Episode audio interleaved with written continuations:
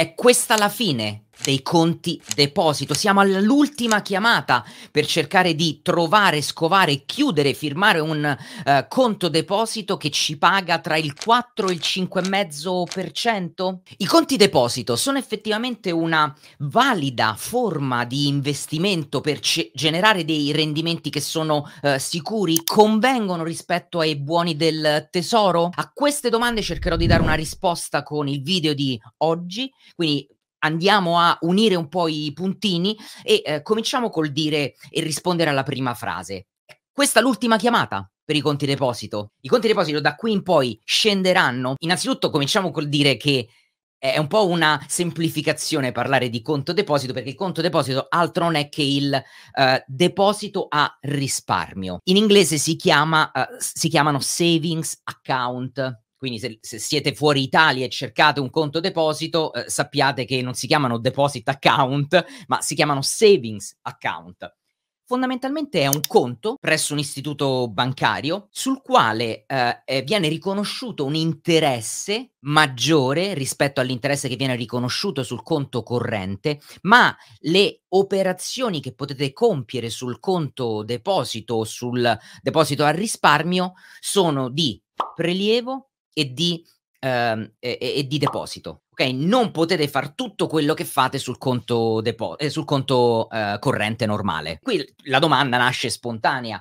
Per quale motivo il rendimento, ovvero l'interesse che viene dato su un conto deposito è maggiore rispetto ad un conto corrente normale? Allora, dovete pensare come pensano le banche. Le banche eh, in, un, in uno scenario di grande concorrenza, ce ne sono tanti di istituti bancari e, e quindi devono sempre inventarsi qualcosa per cercare di aumentare il loro livello di credito, ovvero attrarre più clienti e tenersi quelli che hanno. Bene, il deposito a risparmio, ovvero il conto deposito, è una di queste misure. Quindi possiamo dire che tutto sommato altro non è che una leva marketing che la banca usa per acquisire nuovi clienti. Vi dico che, eh, per esempio, nell'ultimo periodo in Italia avrete visto quanta pubblicità eh, vedete in giro eh, quando andate per strada, eh, prendete i mezzi in televisione, su internet, quanta pubblicità si sta facendo, quanto stanno spendendo le banche per offrirvi il conto deposito più conveniente e catturarvi come clienti. La banca, ah, sapete, per il concetto di riserva frazionaria,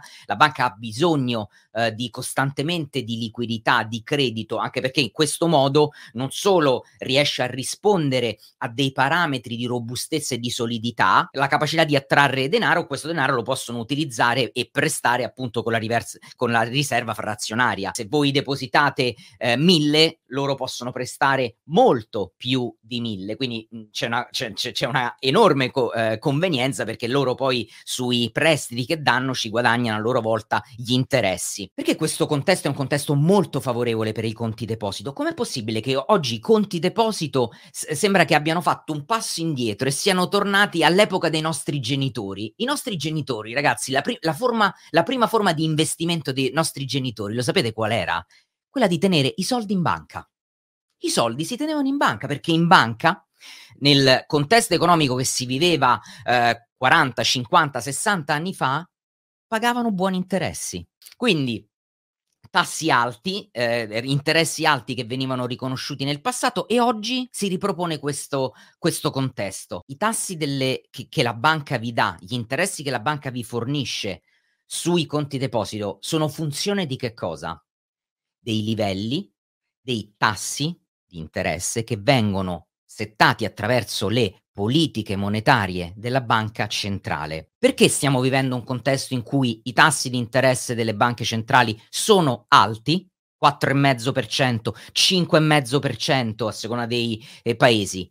Sono alti perché abbiamo vissuto un periodo di lotta all'inflazione, periodo di lotta all'inflazione che potrebbe essere vicino al termine Ecco perché molti stanno dicendo uh, che siamo arrivati al picco dell'aggressività delle politiche monetarie di una banca centrale, ovvero al punto più alto dei tassi di interesse. Le banche centrali, infatti, negli ultimi appuntamenti in cui parlano, parlano di um, politiche monetarie, hanno messo in pausa, hanno smesso di aumentare i tassi perché l'inflazione, ragazzi, sta tornando al 2% effettivamente. Bene, lotta all'inflazione attraverso strumenti di politica monetaria, primo strumento è l'aumento dei tassi. L'aumento dei tassi in realtà non agisce in maniera diretta sull'inflazione, agisce sull'economia, rallenta e eh, un'economia che si è troppo scaldata, motivo per cui si, alzata, si sono alzati i prezzi al consumo, no?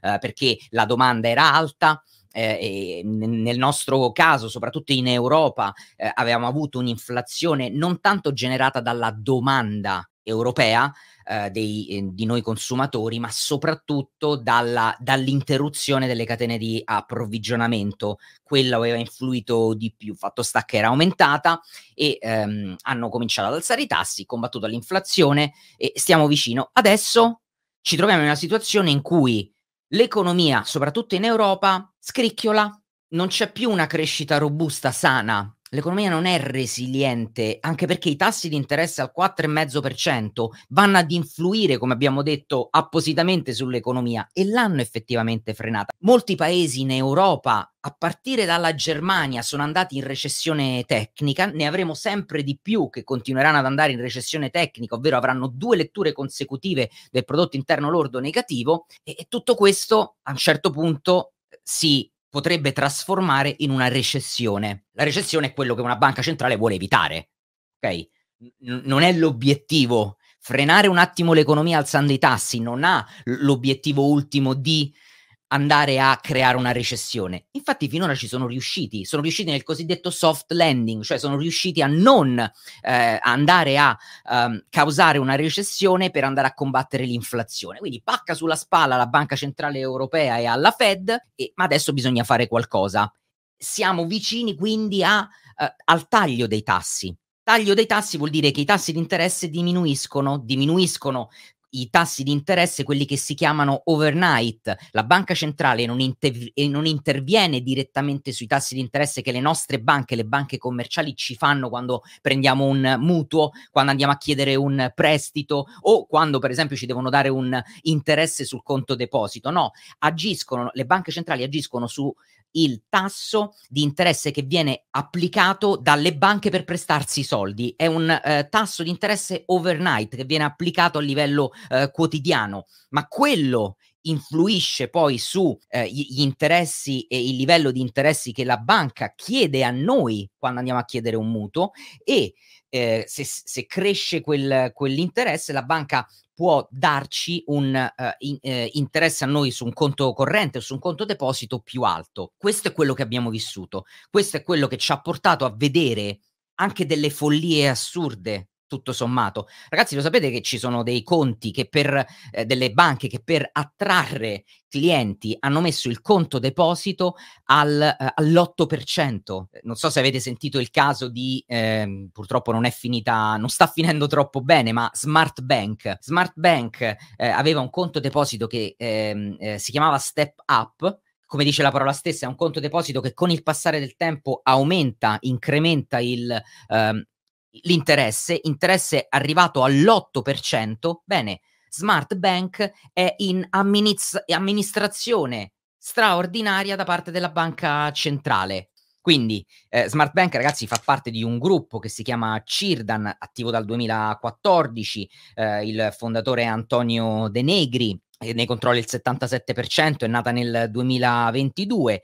E I conti deposito, eh, ha proposto un conto deposito a 20 anni con interesse anno del 7% lordo da corrispondere in un'unica soluzione alla scadenza del contratto. Però il 21 dicembre 2023 la Banca d'Italia eh, decide di commissionare l'istituto Smart Bank che ha uh, lanciato un prodotto vincolato a 5 anni, periodo di raccolta fino al 17 gennaio, con un rendimento fino all'8,25%. Però c'è un'opzione, si chiama opzione call, cioè l'opzione che la banca fornisce, si dà per un rimborso anticipato. Adesso non voglio entrare nel dettaglio di, eh, di, di questi parametri perché li andremo a discutere tra pochissimo. Uh, cerco veramente di darvi una fotografia precisa uh, sui conti deposito perché a volte uh, in maniera veramente troppo superficiale decidiamo un istituto semplicemente perché da un 7% annuo, quando poi scopriamo che dietro non c'è la robustezza di liquidità per quella banca eh, che appunto viene eh, commissionata. Ora, commissionata non vuol dire che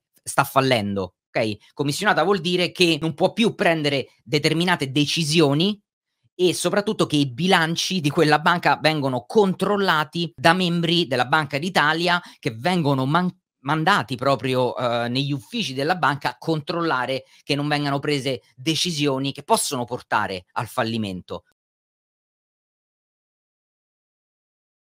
Quindi abbiamo parlato un po' dell'ABC del conto deposito. Andiamo a vedere le caratteristiche, perché già vedo che alcuni di voi giustamente scrivono dovete stare attento a questo, dovete stare attento a quello. Ci sono 4 o 5 caratteristiche importanti che prima di sottoscrivere un conto deposito dovete andare a controllare e, e dovete assicurarvi bene di queste cose perché ripeto, non fate l'errore di guardare un numero percentuale lordo e di dire ok, vado presso quell'istituto, apro il conto deposito lì perché mi dà il 7%, l'8%. Non è un caso che vi ho portato la situazione di Smart Bank eh, commissionata da Banche d'Italia, ok? Allora, la prima caratteristica che dovete indagare per un conto deposito è se la banca che vi permette di aprire il conto deposito vi costringe a collegarlo ad un conto corrente normale. A dire la verità, la maggior parte delle banche lo fa, cioè per aprire un conto deposito dovere, dovete aprire un conto corrente. Fino a qui tutto bene, ma dovete andare a controllare quali sono i costi di questo conto corrente perché alcune banche eh, nascondono, fanno una bellissima offerta dal punto di vista dell'interesse, eh, magari anche un interesse eh, libero, un interesse svincolabile, eh, un conto deposito, scusate, svincolabile, però poi di quella percentuale che vi danno una parte se la riprendono perché il conto corrente che avete aperto vi va a eh, togliere eh, delle spese che avete. Magari voi quel conto corrente nemmeno lo utilizzate, no? Avete aperto, a voi serviva il conto deposito, ma eh, non vi serve un conto corrente. La seconda caratteristica da controllare su cui dovete eh, ragionare, e, e, qua dipende, eh, la, la, scelta dipende anche da, dalla, dalla vostra situazione, da quello che volete ottenere. Il conto deposito è un conto deposito libero o è un conto deposito vincolato? Cosa vuol dire libero? Libero vuol dire che potete prelevare in qualsiasi momento o l'intera somma o una parte della somma senza nessuna penale. Quindi immaginate che a un certo punto a voi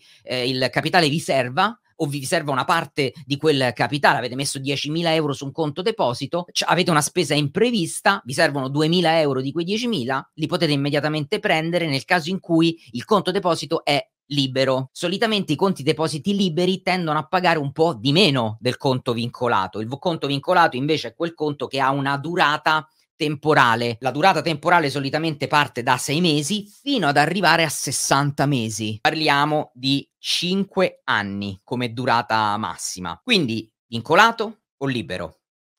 Vincolato, attenzione, all'interno della categoria dei conti vincolati ci sono i conti svincolabili e i conti non svincolabili. Svincolabile vuol dire che con un preavviso, so- solitamente è un mese, sono 30-35 giorni, potete andare a eh, prendere il, una parte o l'intero capitale pagando una penale. Attenzione, la penale è di solito eh, consiste nel lasciare gli interessi maturati. Quindi la banca si tiene, anche se immaginate che voi pe- avete tenuto i soldi lì per sei mesi, ma avete necessità di svincolare il capitale all'interno di un conto vincolato, magari vincolato a un anno, quindi volete andare via sei mesi prima, lo potete fare, ma tutti gli interessi maturati li lasciate. Alcune banche adottano questo, questo approccio, altre banche invece vi abbassano l'interesse, quindi lo abbassano, immaginate che invece del 4% maturato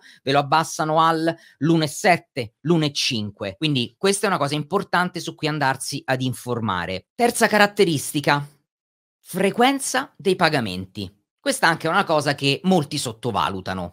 Ci sono dei conti deposito che uh, pagano gli interessi ogni tre mesi, ogni sei mesi, ogni anno, ogni mese o addirittura alla fine del vincolo del conto deposito. Quindi avete preso un conto deposito di boh, mh, 24 mesi, due anni, potrebbe essere un conto deposito la cui frequenza di pagamenti è alla liquidazione finale. Quindi quando finiscono i 24 mesi prendete tutti quanti gli interessi, tutti insieme in una volta. Potreste pensare che, vabbè, a me quei soldi non servono, li tengo in quel modo. Io vi dico una cosa, il tempo è denaro, il tempo ha un costo. Quindi la mia preferenza è sempre quella di avere un conto deposito che ha una frequenza di pagamento bassa. Il, il, l'ideale è un mese, trimestrale può andare bene, tenderei un, a non andare oltre i sei mesi. Perché? Perché ragazzi, vedete, pensate anche a questo, soprattutto per capitali un pochino più grandi, no? Voi quegli interessi potreste utilizzarli in, qualco, in qualche altro modo. Se quegli interessi li prendete tutti i mesi o ogni trimestre, beh, potreste prendere gli interessi senza toccare il capitale, perché magari è vincolato il capitale, però prendete gli interessi e li andate a mettere su qualcos'altro, li andate ad investire in un altro modo o li andate a spendere per delle spese extra che avete. Io preferisco fare così, fare in questo modo. Il quarto punto a cui bisogna fare attenzione è l'opzione, la cosiddetta opzione call. Ci sono alcuni conti, soprattutto i conti deposito vincolati con scadenze molto lunghe, solitamente 24, 36, 60 mesi, tendono ad avere lo, la cosiddetta opzione call. Cosa vuol dire? L'opzione call, per chi conosce le opzioni nel mondo del trading, sa benissimo a che cosa si riferiscono. Comunque, altro non è che il diritto che la banca può esercitare, quindi si riserva il diritto, poi può decidere se esercitarlo o non esercitarlo, a determinate scadenze del conto deposito, che ne so, dopo sei mesi, dopo un anno, dopo due anni, a cambiare il l'interesse che vi viene riconosciuto, solitamente diminuendolo, o addirittura liquidare il capitale restituendovelo senza arrivare alla scadenza. Cosa vuol dire? Vuol dire che alcuni conti deposito possono anche dirvi che vi danno il 6-7%, ma poi se hanno l'opzione call, magari dopo sei mesi, se è cambiato il contesto economico, magari le banche centrali tagliano in maniera aggressiva i tassi di interesse, quindi la banca non ha più convenienza a darti il 5-6%, può abbassarti l'interesse o addirittura liquidarti e ridarti il, eh, l'intero capitale. Questa è un'altra cosa importante eh, da sapere. Poi potete scegliere un istituto con questa o un conto deposito con questa opzione o no, però è importante saperlo.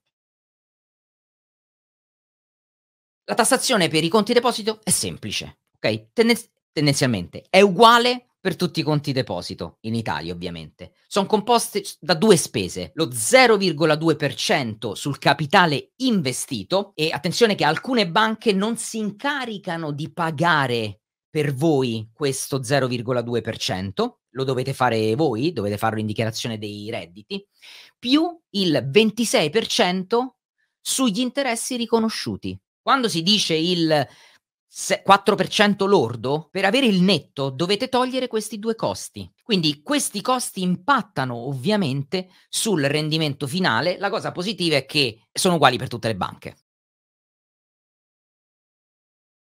Ora non voglio andare troppo sul tecnico eh, per quanto riguarda l'affidabilità delle banche, perché so che ci sono persone che non leggono i bilanci, però voglio andarvi a parlare del, dei tre indicatori e poi par- in particolare è uno quello che dovrete andare a controllare, è uno che tiene traccia un po' del, e riassume il dato più importante. I tre indicatori sono stati introdotti da Basilea 3, ragazzi. Basilea 3, il comitato di Basilea che aveva il compito, lo scopo di rafforzare la sicurezza e, sta- e la stabilità del settore bancario e che poi è, ha, ha, subito ancora ulteriori modifiche eh, per alzare ancora di più il livello di sicurezza dopo la grande crisi finanziaria del 2007-2008, fondamentalmente ha introdotto tre indici, ok? L'obiettivo di questi tre indici era quello di fondamentalmente finalmente arrivare a poter vedere con una, avere una fotografia della solidità di una banca, aumentando quelli che sono i requisiti patrimoniali eh, delle banche rispetto ai rischi sia di mercato che di credito. Quali sono i tre indicatori di cui parlavo? Ragazzi, ve li, ve li scrivo. Sono il CET 1, il eh, LCR e l'NSFR. Ok, sono, sono tre sigle, eh? non, vi, non, vi, preoccupate di queste tre sigle, tre sigle perché adesso le andremo a vedere. Il più importante è il CHAT 1. CHAT sta per C, Common e Equity Tier 1. Fondamentalmente eh, è un valore che per normativa italiana deve essere eh, maggiore del 10,5%. Queste informazioni, ragazzi, si trovano immediatamente con, con Google. Guardate, vi faccio vedere eh, una eh, tabella. Il CHAT 1 ratio Uh, attualmente più alto ce l'ha Fineco Bank, il secondo Banca Mediolanum, stiamo abbondantemente sopra ai 20, 28 e 27, Icrea Banca, BCC Roma, Banca Sella e vedete che sono tutti quanti comunque sopra al 15. E questi, questo ragazzi è il parametro che mh, dovete stare a conto. L'LCR, il secondo indicatore, è Liquidity Cover Ratio, fondamentalmente è la capacità, esprime la capacità che ha una banca di far fronte ai flussi di cassa um, con attività che sono liquide, quindi a cui possono accedere velocemente, entro 30 giorni. Questo quindi è un indice molto importante che viene utilizzato spesso nei cosiddetti stress test. Lo stress test va proprio a vedere in casi specifici, nei worst case scenario, cosa succede a, ad una banca come capacità di far fronte a, a flussi di cassa. L'NSFR sta per uh, Net Stable Funding Ratio, ok? È, un altro, um, è, un altro uh, valore. Ora, eh, volevo farvi vedere quale debba essere il, uh, diciamo, i, i, i, tre patrimoni, il patrimonio primario di classe 1, il patrimonio aggiuntivo di classe 1 e il patrimonio di classe 2, eh, chiamiamolo patrimonio, eh, chiamiamolo classe 1, patrimonio aggiuntivo di classe 1 e poi abbiamo il patrimonio di classe 2. Allora, per Basilea 3 il patrimonio di classe 1 deve essere superiore al 4,5%, il patrimonio aggiuntivo di classe 1 deve essere maggiore del 6% e il patrimonio di classe 2 deve essere maggiore dell'8%. Quindi se volete andare a uh, verificare, andare a uh, chiarirvi su questo aspetto eh, per andare a controllare, ripeto, la solidità di una banca. Eh, però con il CET 1 l'importante è che sia più in alto possibile, più grande è meglio è e eh, deve essere abbondantemente sopra il 10%, ok?